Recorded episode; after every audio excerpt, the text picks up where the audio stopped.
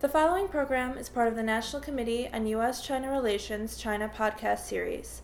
For more information on the National Committee, visit us at www.ncuscr.org or connect with us on Twitter, Facebook, or Weibo. My name is Margot Landman. I am Senior Director for Education Programs at the National Committee on U.S.-China Relations. Joining me today on the NCUSCR China podcast is Aaron Halegua, a practicing lawyer and consultant who is also a research fellow at NYU Law School's U.S.-Asia Law Institute and Center for Labor and Employment Law. He is author of the report, Who Will Represent China's Workers? Lawyers, Legal Aid, and the Enforcement of Labor Rights, which came out this October. Aaron, thanks for taking the time to talk with me today. Absolutely. My pleasure to be here. Let's start by setting the stage. When you talk about China's workers, do you mean all workers, migrant workers, or some other subset of the working population? It certainly is intended to apply to all workers because the report has a lot of facets. Some of it looks at law, which is national and would apply to all sectors and all geographic regions. But I would say a lot of the problems that we identify and talk about are focused on sort of migrant workers, low-wage workers, and sort of the most vulnerable in the workforce. And what are some of the legal issues that these workers face? And are migrant workers particularly likely to suffer from labor law violations? I think the precariousness of their situation does make them more likely to suffer in a lot of ways. And as we'll talk about in a second, makes it more difficult for them to seek redress for those violations. In terms of what we see, some of the issues, frankly, are quite similar to what we see in any economy. Unpaid wages, work injuries, occupational disease. What's staggering sometimes is the rate at which they occur. So China, even on a per capita basis, has a lot more workplace injuries, a lot more occupational disease and deaths, workplace accidents. The good news is that has actually dropped, over the last decade, but still happens with quite a high degree of frequency. There's also issues about social insurance, which are particularly poignant for migrant workers, because for a long time it was believed you had these people coming from one place in the countryside to work in the city, and the employers were obligated under the law to pay their social insurance, which would go to the local sort of social insurance fund in the city where they're working. The employers didn't really want to pay what is, even internationally, a very high rate for social insurance in China, and the employees were sort of skeptical that if they went back home to their home province in 10 years, that they would see any of that pension money anyway.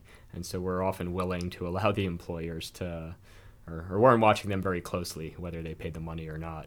Now that the migrant workers, many are getting to retirement age or are planning and perhaps staying in the city, or might even be going home, but China has said that they're going to reform the system so that they'll be able to get that money when they return home.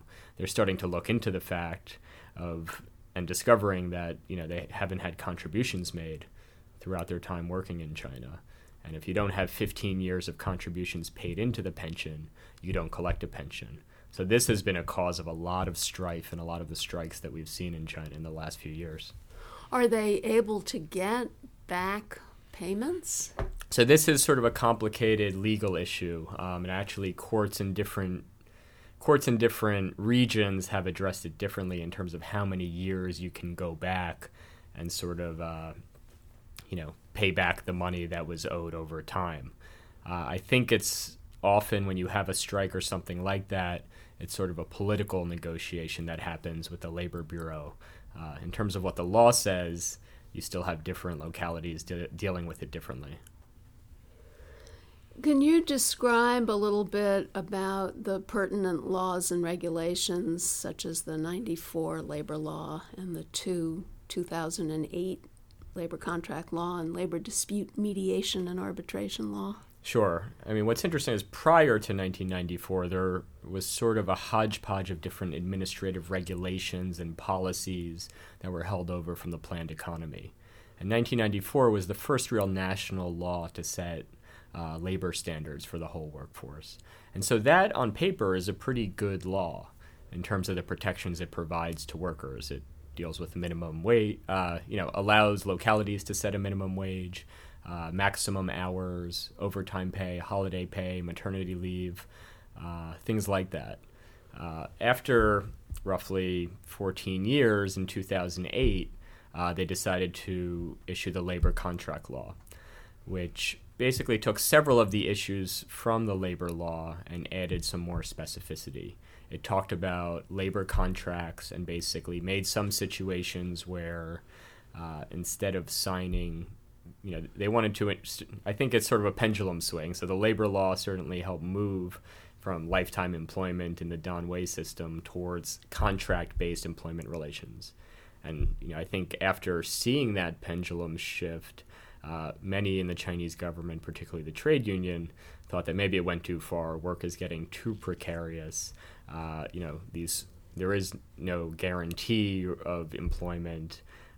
It's a little too volatile. And so they put in provisions that made it easier for, or made situations where employers were discouraged from keep signing, one-year contract after one-year contract.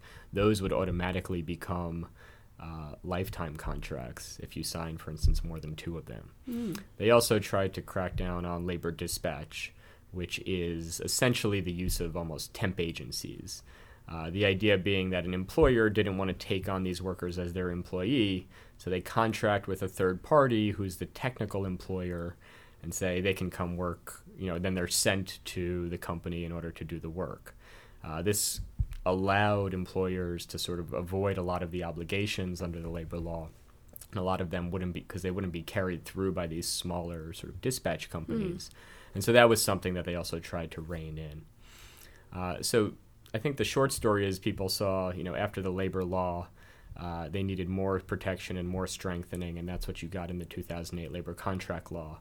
In the recent press, they've been talking about further amendments to the labor contract law, and all of the signals seem to suggest that they are going to sort of bring the pendulum back a little bit away from worker protection in order to increase flexibility for employers, thinking that in the current economy, which is stumbling a little bit, they want employers to be more willing to hire people, less afraid to get rid of people and terminate people.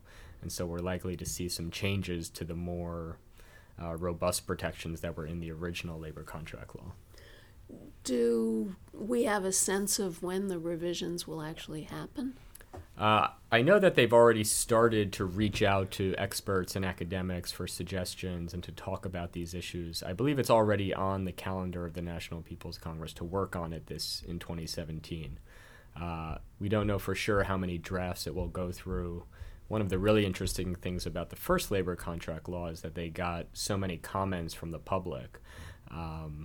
And there's a debate about exactly how unique and original each one was and how many were sort of encouraged by the trade union to, have people just send in a form. But we don't know the level of public participation that will happen in this law, but it's something definitely interesting to watch. China's known for alternative dispute resolution, mediation, and so on. How does that play into labor law, workers' rights, things like that?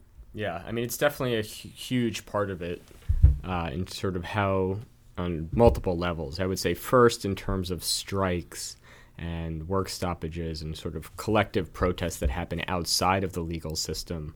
The Chinese approach is for the government to sort of proactively intervene in these and try to get them resolved as quickly as possible. And that can involve some combination of carrots, like actually paying some money that the employer owed but says that they can't come up with when a company goes bankrupt, and maybe some sticks towards the workers, such as detaining workers who they view as ringleaders and are sort of leading the strike and inciting trouble. Once you enter into the formal legal system, and this is not true just for labor, but for all disputes in the last decade, There's a huge emphasis on mediation and resolving these disputes in a harmonious way instead of through adjudication. And so we see it, you see a lot of cases where prior to filing the case, there'll be an effort to mediate it. After you filed, there will be another effort to mediate it throughout the proceeding. So for instance, after the trial but before decisions issued, they might mediate it again. And even after the decision's issued, before it actually has to be enforced, we see efforts at mediation. And so there's a lot of reasons for it, but I'll stop there and just say it's certainly a big and pervasive part of the system. From your paper, it sounds as though there are a variety of legal service providers. Can you describe them and how they fit together? Do they work hand in hand, or are they quite separate, perhaps even competing? That's a great question. I think it depends who you talk to. I would say there is a little bit of competition at times. I think it used to be the case that it was just hard for workers to find representation, even in the big cities. And I think, lawyers were very unwilling to represent workers for a variety of reasons, mostly economic. There was a very underdeveloped legal aid system. And that's when you saw the rise of sort of these NGOs, some of which were kind of, more formal, run by actual licensed lawyers. And then some in the South, which were more sort of grassroots, maybe people who were formerly workers. They themselves had suffered some injustice and learned how to represent people, and then wanted to provide that service to others. It has started to change, though, in that I think the government wanted to take over more and more of this role in representing workers and sort of have more of an exclusive control over the legal aid space. And what we've seen is that the formal legal aid program run by the government, where they choose who qualifies for legal aid and then sort of give the case to private licensed lawyers to do the case, that system has expanded greatly in the last decade. For NGOs that didn't have, for people who didn't have law licenses, there used to be a provision in the law that allowed them to represent workers or anyone else in court. And that law has actually changed in the last 2 to 4 years, such that it is much, much harder for them to still conduct this kind of work.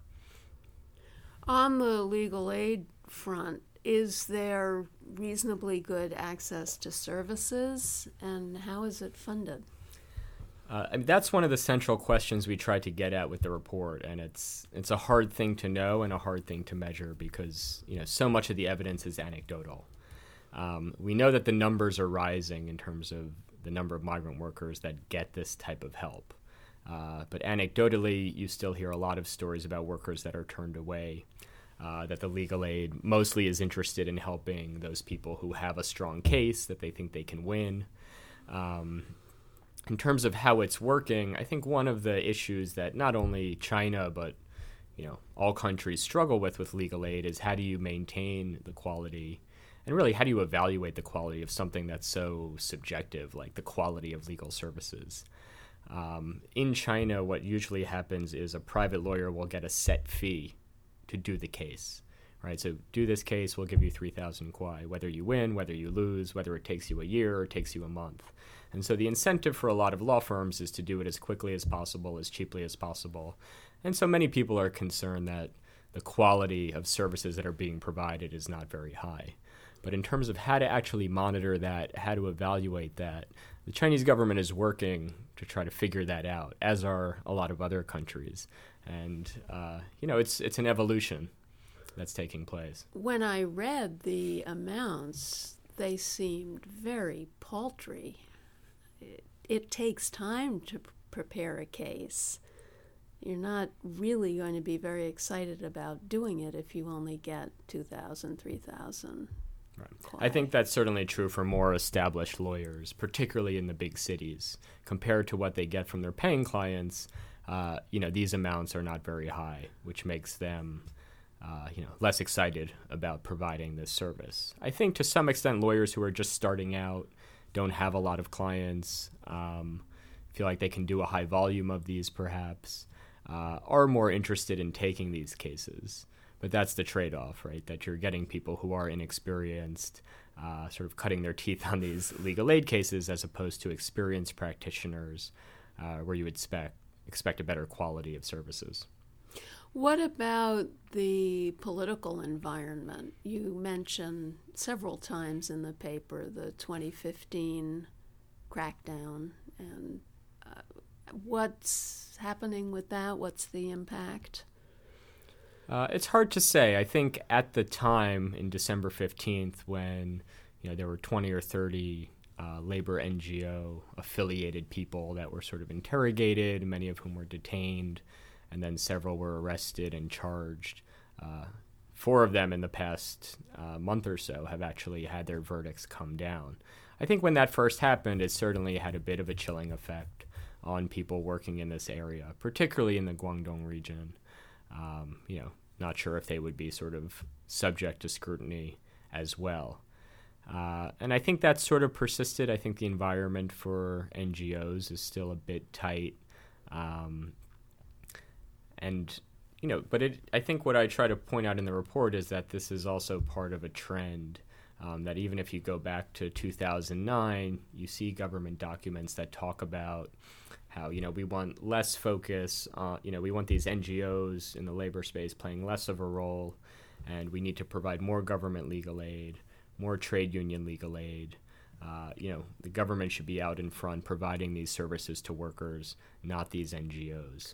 Is that a good trend or a negative trend? How does it help the workers more, or does it hinder representation? I think it's undeniable that in some ways it helps workers, right? So certainly having more lawyers provide more representation in more cases overall is a good thing. And so I think the Chinese government gets some credit for that. I think the interesting question is, what is being missed or left out if you take the NGOs and the barefoot lawyers sort of out of the equation? And I think, one area is going to be administrative litigation where, citizens can sue the government for certain things. A lot less administrative cases. Lawyers, I think from the start, are sort of less willing to get involved in these sometimes sensitive cases. And a lot less legal aid cases or legal aid lawyers are provided for administrative cases. Whereas I think the NGOs, which were less constrained, were more willing to bring these cases.